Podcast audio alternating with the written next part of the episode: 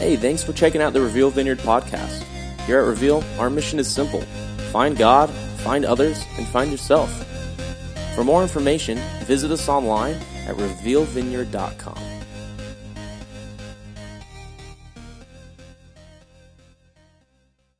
Hey, good morning, guys. Uh, it's truly an honor and a privilege to be up here. You know, the few times that Marty's asked me to come up and fill in when he was out of town, um, it's, it's a pretty big deal for me. I, I really take it very seriously and, and, very honored and privileged to be up here with you guys. So, you know, we're, we're in the middle, I guess not in the middle, probably closer to the tail end of a, a five week series that was titled We Are, where we're exploring the various aspects that make us who we are as a church. And if you remember, or if you weren't here, we'll summarize each of those weeks. So in week one, we talked about how we are one of many. And what, that, what we boiled that down to was that we recognize that we as a church are part of a much bigger story that God's been working on since the very beginning. You know, we're, we're part of a long history of men and women who devoted their lives to Jesus. And now we carry that message forward and expect others to follow after us to do the same thing. In week two, we talked about we being committed. We are committed. And we looked at the differences between a comfortable church and what a committed church looks like. If you remember, religion is very comfortable, whereas a committed church or being a committed follower of Jesus Christ can be very, very painful at times. A comfortable church tends to be very personal. Uh, my beliefs on my terms, uh, my timing tends to be quite isolated. But the committed church is communal. We as a group, we are the church. We do things together and we do things better together. Comfortable church tends to be sanitary. First thing you think of when you hear sanitaries, you think the floors are clean and the countertops are clean. We're not talking about that kind of sanitary. We're talking about predictable, no surprises. So the committed church, like our church, we've got people in the church that are wounded, that are scarred, that have a lot of baggage that they carry around, or um, have crazy stories, as Marty referred to, that, uh, that make us who we are. And then the comfortable church is also tends to be a very safe place, whereas a committed church, there can be a lot of risk involved with being an active participant. The third week, we talked about what it looks like when we are not religious. And I think a lot of people's first impression was, well, that seems like a very contradictory statement. So we pitted Jesus versus religion we made the strong point that as Reveal Church, we are not religious. And by religion or religious, we mean that set of rules and regulations that were set forth that cause us to gain or lose favor with God. So, religion typically looks for reasons to condemn, reasons to critique, whereas Jesus looks for opportunities to influence and to inspire. Religion looks for, or Jesus calls to the front those that religion tends to push to the back, like those that are handicapped, those that are poor, the sinners, uh, those that society looks at as lesser human beings. Religion sees the sins of others, yet somehow ignores or diminishes or overlooks their own. The world doesn't need more religious people. You know, what the world needs is more people living a life centered on the teachings of Jesus. Uh, just like, uh, if you put that next slide up, guys, just like our new logo. You know, the, the onus on this logo is a Jesus centered community. This is exactly what we want to portray, and we are that church. And then last week we talked about the fact that we are blessed. We looked at the message that Jesus delivered in Matthew 5, where, where Jesus answered the question, Who's blessed by God? You know, Jesus clearly proclaimed that, that all are worthy of the blessings of God. But that came as quite a surprise to those that were in attendance when Jesus was speaking.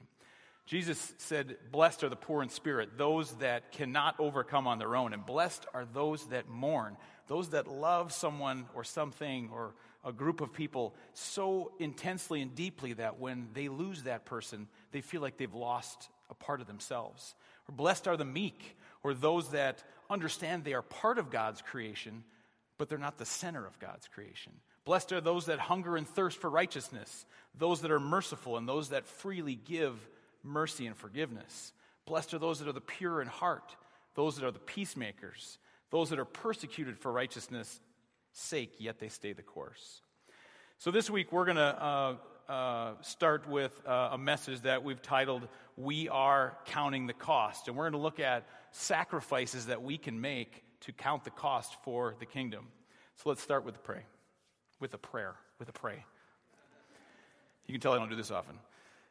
Dear Heavenly Father, we just uh, we thank you for this time that we are here and that we're here as a community and as a church. We just thank you for the opportunity to rub shoulders and to discuss stories and to to, to fellowship together. Uh, we just pray that you would take whatever it is involved in this message that we need to apply to our own lives to ensure that we're counting the cost going forward as members of Reveal Church. God, we pray all this in Jesus' name. Amen.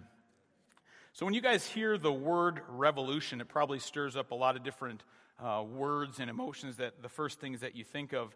Um, some might say when they hear the word revolution, they think of a, a coup or uh, an uprising or anarchy or overthrow. It tends to be you know, more violent words upheaval, rebellion.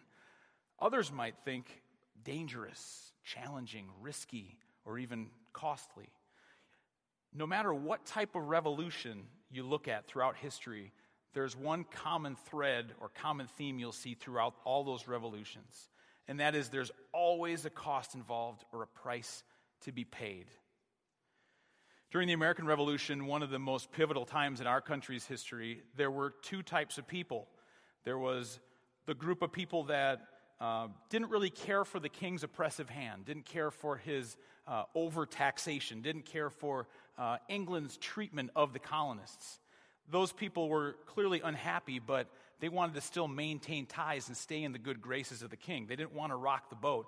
So when they started, uh, first started drafting their documents to look into independence, they used terms and words and phrases that were kind of on the fence, like, we just don't want to be traitors. We uh, want to make sure that we stay in the good graces of the king. Now, the other group of people that we see along that same, same time frame are people like John Adams and people like Benjamin Franklin and people like Thomas Jefferson. These are people that they knew this was, and they recognized this was the start of a very important revolution, and they wanted to make sure when they put pen to paper that they were actually writing a decree that made sure they offended somebody. They wanted to make sure that their voice was heard and that it was loud and resonated. So they weren't giving a suggestion of independence to the British. They were declaring their independence.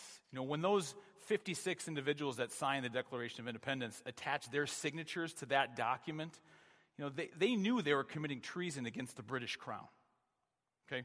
They knew that if they were captured, that the penalty for their capture was going to be death, and it likely wasn't going to be a swift death, probably going to be slow and painful. But all counted the cost were willing to pay the price for the revolution because they knew the cause was worth it. So, a more modern uh, example or modern revolution we can discuss is the civil rights movement in the 1960s. Dr. Martin Luther King, throughout his days fighting for civil rights, was subjected to more threats than he could count literally. In an interview he did in 1965, he said this If I were constantly worried about death, I couldn't function. I must face the fact, as all others in positions of leadership must do, that America today is an extremely sick nation and that something could well happen to me at any time. I feel, though, that my cause is so right, so moral, that if I should lose my life in some way, it would aid the cause. So, what he's saying is, I've clearly counted the cost. I so firmly believe in the message that is this revolution that I'm willing to give my life for the cost. So a revolution will always cost you something. America waged a political revolution against England, and Dr. King waged a civil rights revolution against equality, and Jesus wages a spiritual revolution against the kingdom of darkness. Now, Jesus started by you know, gathering ordinary men and women to be part of the revolution. Uh, he invited them not only to believe in his cause, but to follow. Not only to follow, but also to participate, to be an active participant in the revolution, which is one of the hills that we die on. Active participation. Not only participate, but sign on the dotted line. Okay, one who's willing to give everything they have for the revolution. Jesus never looked for those that had all the right answers or those that knew all the little nuances uh, of uh, the kingdom message. He looked for those that were willing to surrender, to give up everything to step in and be proactive and active participants in the kingdom revolution. That is the cost of joining. So listen to the words of Jesus in, in Luke chapter 14, verses 25 and 26. Scripture says this Now great crowds accompanied him, and he turned and said to them, If anyone comes to me and does not hate his own father and mother and wife and children and brothers and sisters, yes, and even his own life, he cannot be my disciple. Okay, at first glance on the surface, that's a very un Jesus like statement. I mean, to hate everyone that you affiliate with. But, you know, Jesus, let's talk about love, and let's talk about peace, and let's talk about streets paved with gold in heaven, and let's talk about baby angels, because everybody loves baby angels. You know, now, obviously, Jesus didn't literally mean that you hate your father, you hate your mother, you hate your sisters, you hate your brothers. He was just driving home a point, okay? His point was if you're going to follow me, I take top billing, speaking in the frame of reference to Jesus. I take top billing. If you're part of my kingdom revolution, it'll require you to be all in. And if you're not all in, you're not in at all. The scripture continues in uh, verse 27. It says, And whoever does not carry their cross and follow me cannot be my disciple. Now, Jesus made this statement just before he would take up his own cross. Okay? And the first century audience who heard this knew what the cross was for. You know, they knew that it wasn't a religious icon hanging from someone's neck or a piece of jewelry. It wasn't something that you put on a t shirt or a bumper sticker or a bracelet. It had a simple and singular meaning, and that was death. Okay? It was the lethal injection of the day, it was capital punishment. When convicted and sentenced to death by crucifixion, those, those individuals would be mandated to carry that cross through the city to the place of execution. Okay, that's strong imagery. So Jesus said, if you want to follow me, it'll cost you something. You'll be asked to die, literally die to yourself to follow me. Scripture continues in uh, verses 28 through 30. Suppose one of you wants to build a tower. Won't you first sit down and estimate the cost to see if you have enough money to complete it?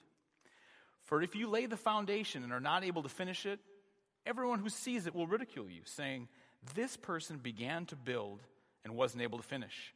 So therefore, any of you who does not renounce all that he has cannot be my disciple.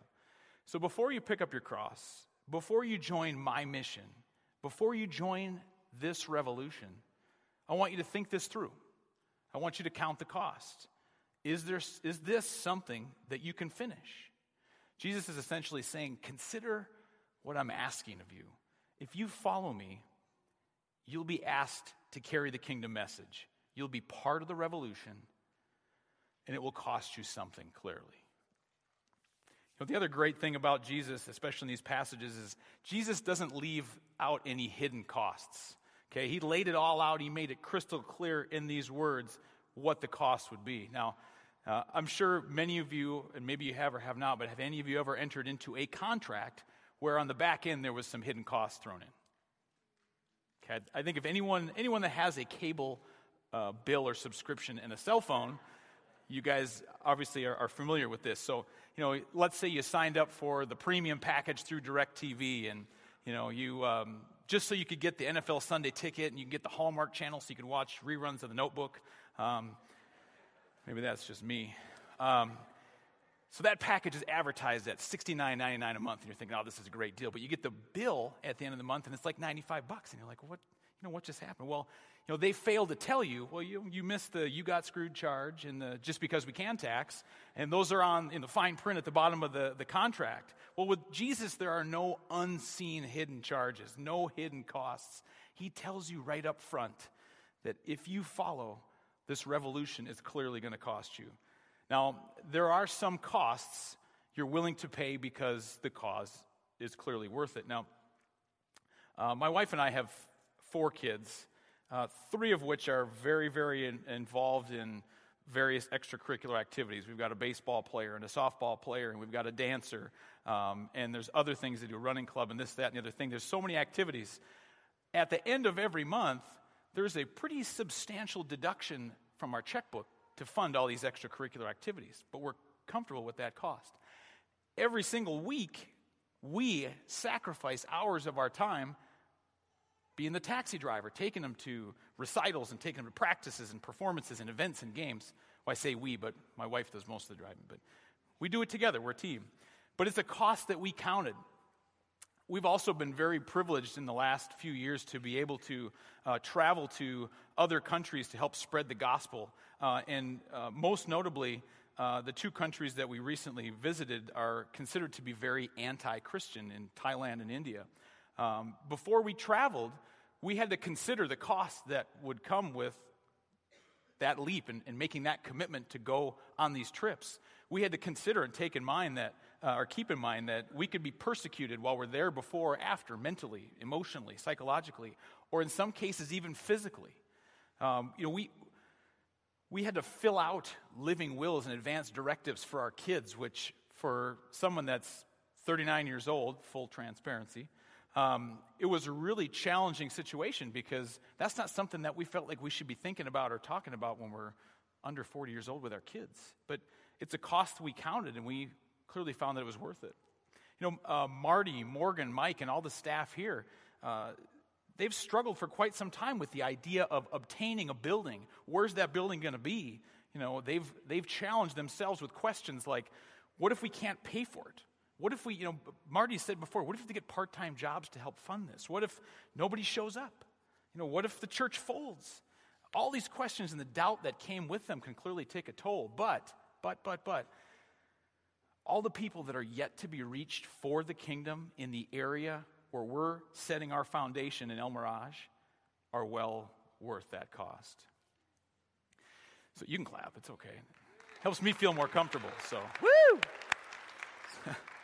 You know, although there is a cost to following Jesus, God does give us grace to help pay the price. You know, there's many that have counted and accepted the cost of following Jesus uh, that would no longer consider it a cost because God gives grace in that season. If you have a child, you know, by the time that child is about 18 years old, estimates say that you will have paid approximately $250,000 uh, in the raising and the education and everything else for that child. So if you don't have kids from the outside, you'd say that's pretty crazy. That might discourage some of you from having children. Uh, but if you've counted and accepted the cost, it's just what you do. You know, some seasons are harder than others, but there's, there's clearly grace in paying the cost. Tithing is a cost. You know, I'm not going to dig deep into the financials because we'll leave that to Marty.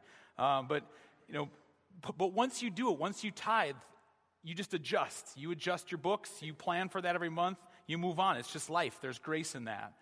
Volunteers in our church who sacrifice every single week, but they've counted the cost and God gives grace for their service.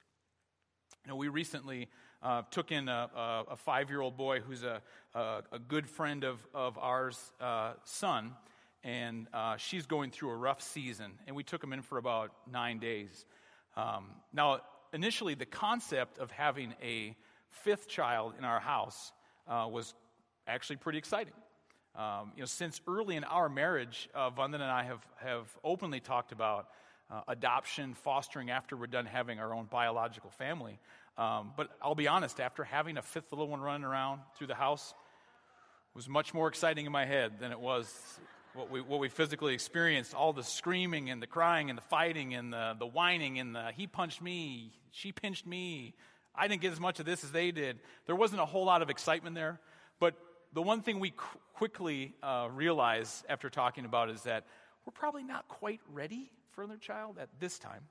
Um, but the concept of another child was great. But we clearly and quickly realized that the commitment there is pretty hard. You know, sometimes we're more in love with the actual concept than we are the actual commitment. You know, when we love the we love the concept of following Jesus. We love the fact that we get forgiveness of our sins because of what he did for us. But the commitment to following Jesus isn't nearly as appealing, is it? We love the concept of outreach, telling people about Jesus, just don't ask me to do it. You know, the concept of serving in church, but the commitment it requires is not that alluring. Uh, the concept of giving towards the kingdom work is one thing, but being all in, it's really not that charming. But Jesus didn't call us to a concept of a revolution, He called us to a commitment to a revolution. And there's a big difference because He knew our devotion to a concept That changes absolutely nothing. Loving a concept doesn't carry the kingdom message forward. We cannot purely be about the concept of a religion with, that, that holds Jesus as our icon of faith. We have to be about the commitment to his kingdom and his kingdom message. So, you guys are probably asking, well, this is about cost. What is it going to cost me? And maybe you're not asking that, but what I'd ask if you get nothing else out of this message today is just hear this next point because this is super important. Um, if you can't identify some way that Jesus is, the following Jesus is costing you, you're not following Jesus. And there's a lot of weight there. So I want to repeat it one more time. If you can't identify the cost of following Jesus, maybe you're not following Jesus at all. Maybe you're a seeker. Maybe you're someone who's looking for Jesus or something like Jesus, but you're not sure and can't identify Jesus from others. There's no cost to you there. But if you align yourself with Jesus and cannot, cannot identify the cost of following him, you may not be following Jesus. You might have aligned yourself with the Christian religion, but that's not, that's not part of the revolution. So let's make this a little bit more tangible. What does that cost look like? Uh, and you guys might not like this. This is a tough pill to swallow, but since I'm only up here one week, we're going to throw it out there. Um, so, what does that cost look like in your day to day lives? So, in any relationship, friendships, marriage, boyfriend, girlfriend, whatever, there's always a temptation to be selfish in that relationship. You want to put your needs first, but instead, you need to decide to serve the other person first. That's the cost of following Jesus, putting others ahead of yourself.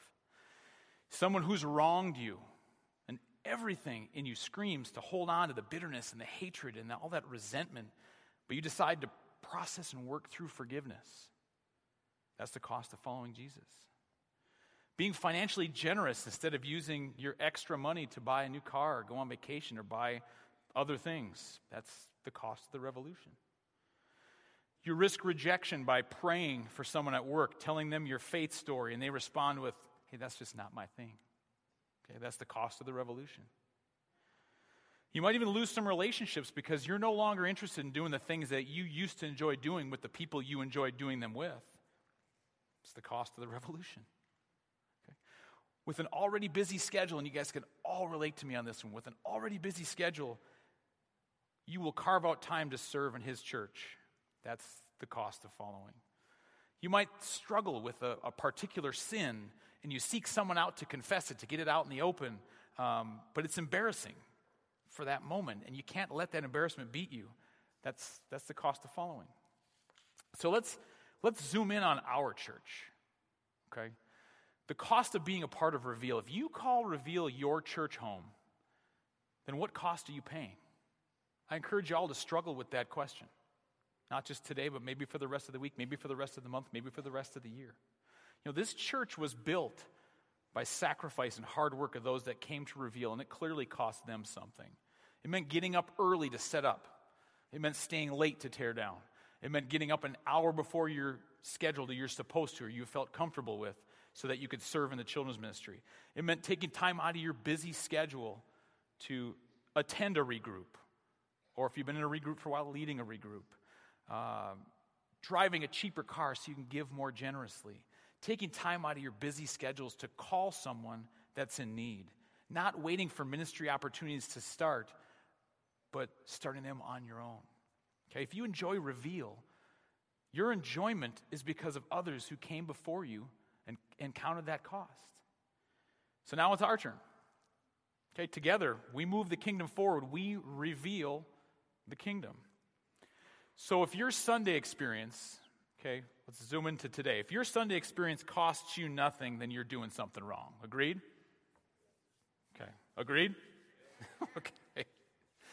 If you volunteer or attend a regroup only when you have nothing else on your schedule, you're doing something wrong. If you give only when you have nothing else to spend that money on, you're, you're doing something wrong. If you sow into others only when it's convenient to numero uno, you're doing something wrong. If you serve only when it's comfortable, you guessed that you're doing something wrong. So let's list some ways that we as a church and as individuals can actually count that cost. First and most obvious is we give. Giving isn't always financial. You know, like I said, I'll, I'll let the financial talks uh, fall on Marty's lap. Uh, but, you know, giving, being generous comes at a cost. Tithing should be a minimum. Going above and beyond should be the expectation in a church that's committed. Sponsor a child through ministries like Food for the Hungry or things such as that. Donate your time and your talents to local outreaches, missions, food banks. Commit, commit to serving. You know, everyone that calls Reveal their church home, and I know Marty said this multiple times, so I hope it resonates as I say it and doesn't just sound monotonous, but everyone that calls Reveal their church home should be serving somewhere. There's a spot for everyone in this room somewhere to serve if you're not doing it now. And there's no discriminators. Age, does, it doesn't matter. We've got the wisest of the wise and the young serving in this church in multiple different ministries. You know, uh, youth ministry is, is, is very close to my heart. We've got amazing high school kids that take the time to serve with the middle school kids. God bless you. We've got middle school kids that take the time out of their schedule to serve with the K through 5. That, that's amazing, and that's a great example to set. So we, we don't have excuses here. Your spiritual maturity doesn't matter. You're needed. We've got friends in this church that we've talked about this at length with that, that have thought that since they don't know the Bible from front to back and they can't recite verses whenever someone says, you know, Leviticus 12, hey, here it is, um, they, they feel like because they don't know that, they shouldn't be serving. That statement couldn't be more false. You know, how long you've been coming to reveal, that doesn't matter. It doesn't matter at all. Whether or not you have a title or some type of qualification, once again, Guys, it just it, that doesn't matter. It should still sting a little bit getting out of bed to serve instead of sleeping in. That means there is clearly a cost involved. So, what else? Meeting someone on Sunday. We're moving into a, a brand new space. There's going to be a coffee bar. If there's people hanging out at the coffee bar sipping on coffee and they're not talking to anybody, they're, they're by themselves, whether you recognize them or not, go meet them, go talk to them. You know, what does it hurt? Some people will say, well, that takes work and it makes me uncomfortable. Well, welcome to the revolution. Okay? In, inviting people to church. I mean, this is as low cost as it gets, okay? You know, before I referred to some of the ministry opportunities in, in other countries that, that, my wife and I have been involved with through, through the church and through other organizations, you know, if you try to invite somebody to church in India or Thailand, and they find, find out about it, you and your family would be ostracized from your community. Or you'd be physically abused, emotionally abused, psychologically abused. Here, are you going to get physically, emotionally, or psychologically abused if I invite you to church and someone else sees it? That's just not going to happen. It's low cost, guys. It's low cost. What about joining a regroup? Or if you've been in a regroup, leading a regroup, okay? Investing in others. You know, get to know their story, follow up with them, push past your own clique or your small group of people that you know and hang out with and invite others into that group. Put your put others above yourself. Go out of your way to thank a volunteer. Maybe give them a gift card that says, hey, thank you for making this an amazing church experience for me. Okay? Now, guys, these are just some examples of ways uh, in which we can ensure that we're counting the cost of being a part of our church, which is Reveal. I'd encourage each and every one of you take the time to evaluate what the costs are. Okay, are you paying as an active participant in our church of Reveal? And I'd challenge you with asking yourself are you making Reveal a better church? Are you stretching yourself beyond your capacity to grow with the church? Where are their needs? And how can I help meet those needs? And if what I'm doing to advance the kingdom doesn't hurt, then am I doing enough? Let's pray. Dear Heavenly Father, I just thank you once again for the opportunity to meet here as a group and as a church with these amazing individuals. I just thank you for the message that you provided for us today. God, I, I pray that you would take this message. I pray that you would help this message infiltrate the lives, the hearts, and the minds of everyone here. God, I pray that this message would be individualized to, to each person here so that they themselves can find out how they can count the cost moving forward with our church. We pray this in Jesus' name. Amen. Hey guys, uh, there'll be people up here in the front if you need prayer. Uh, make sure to come on back next week for uh, another message on this series. God bless you guys. Thanks.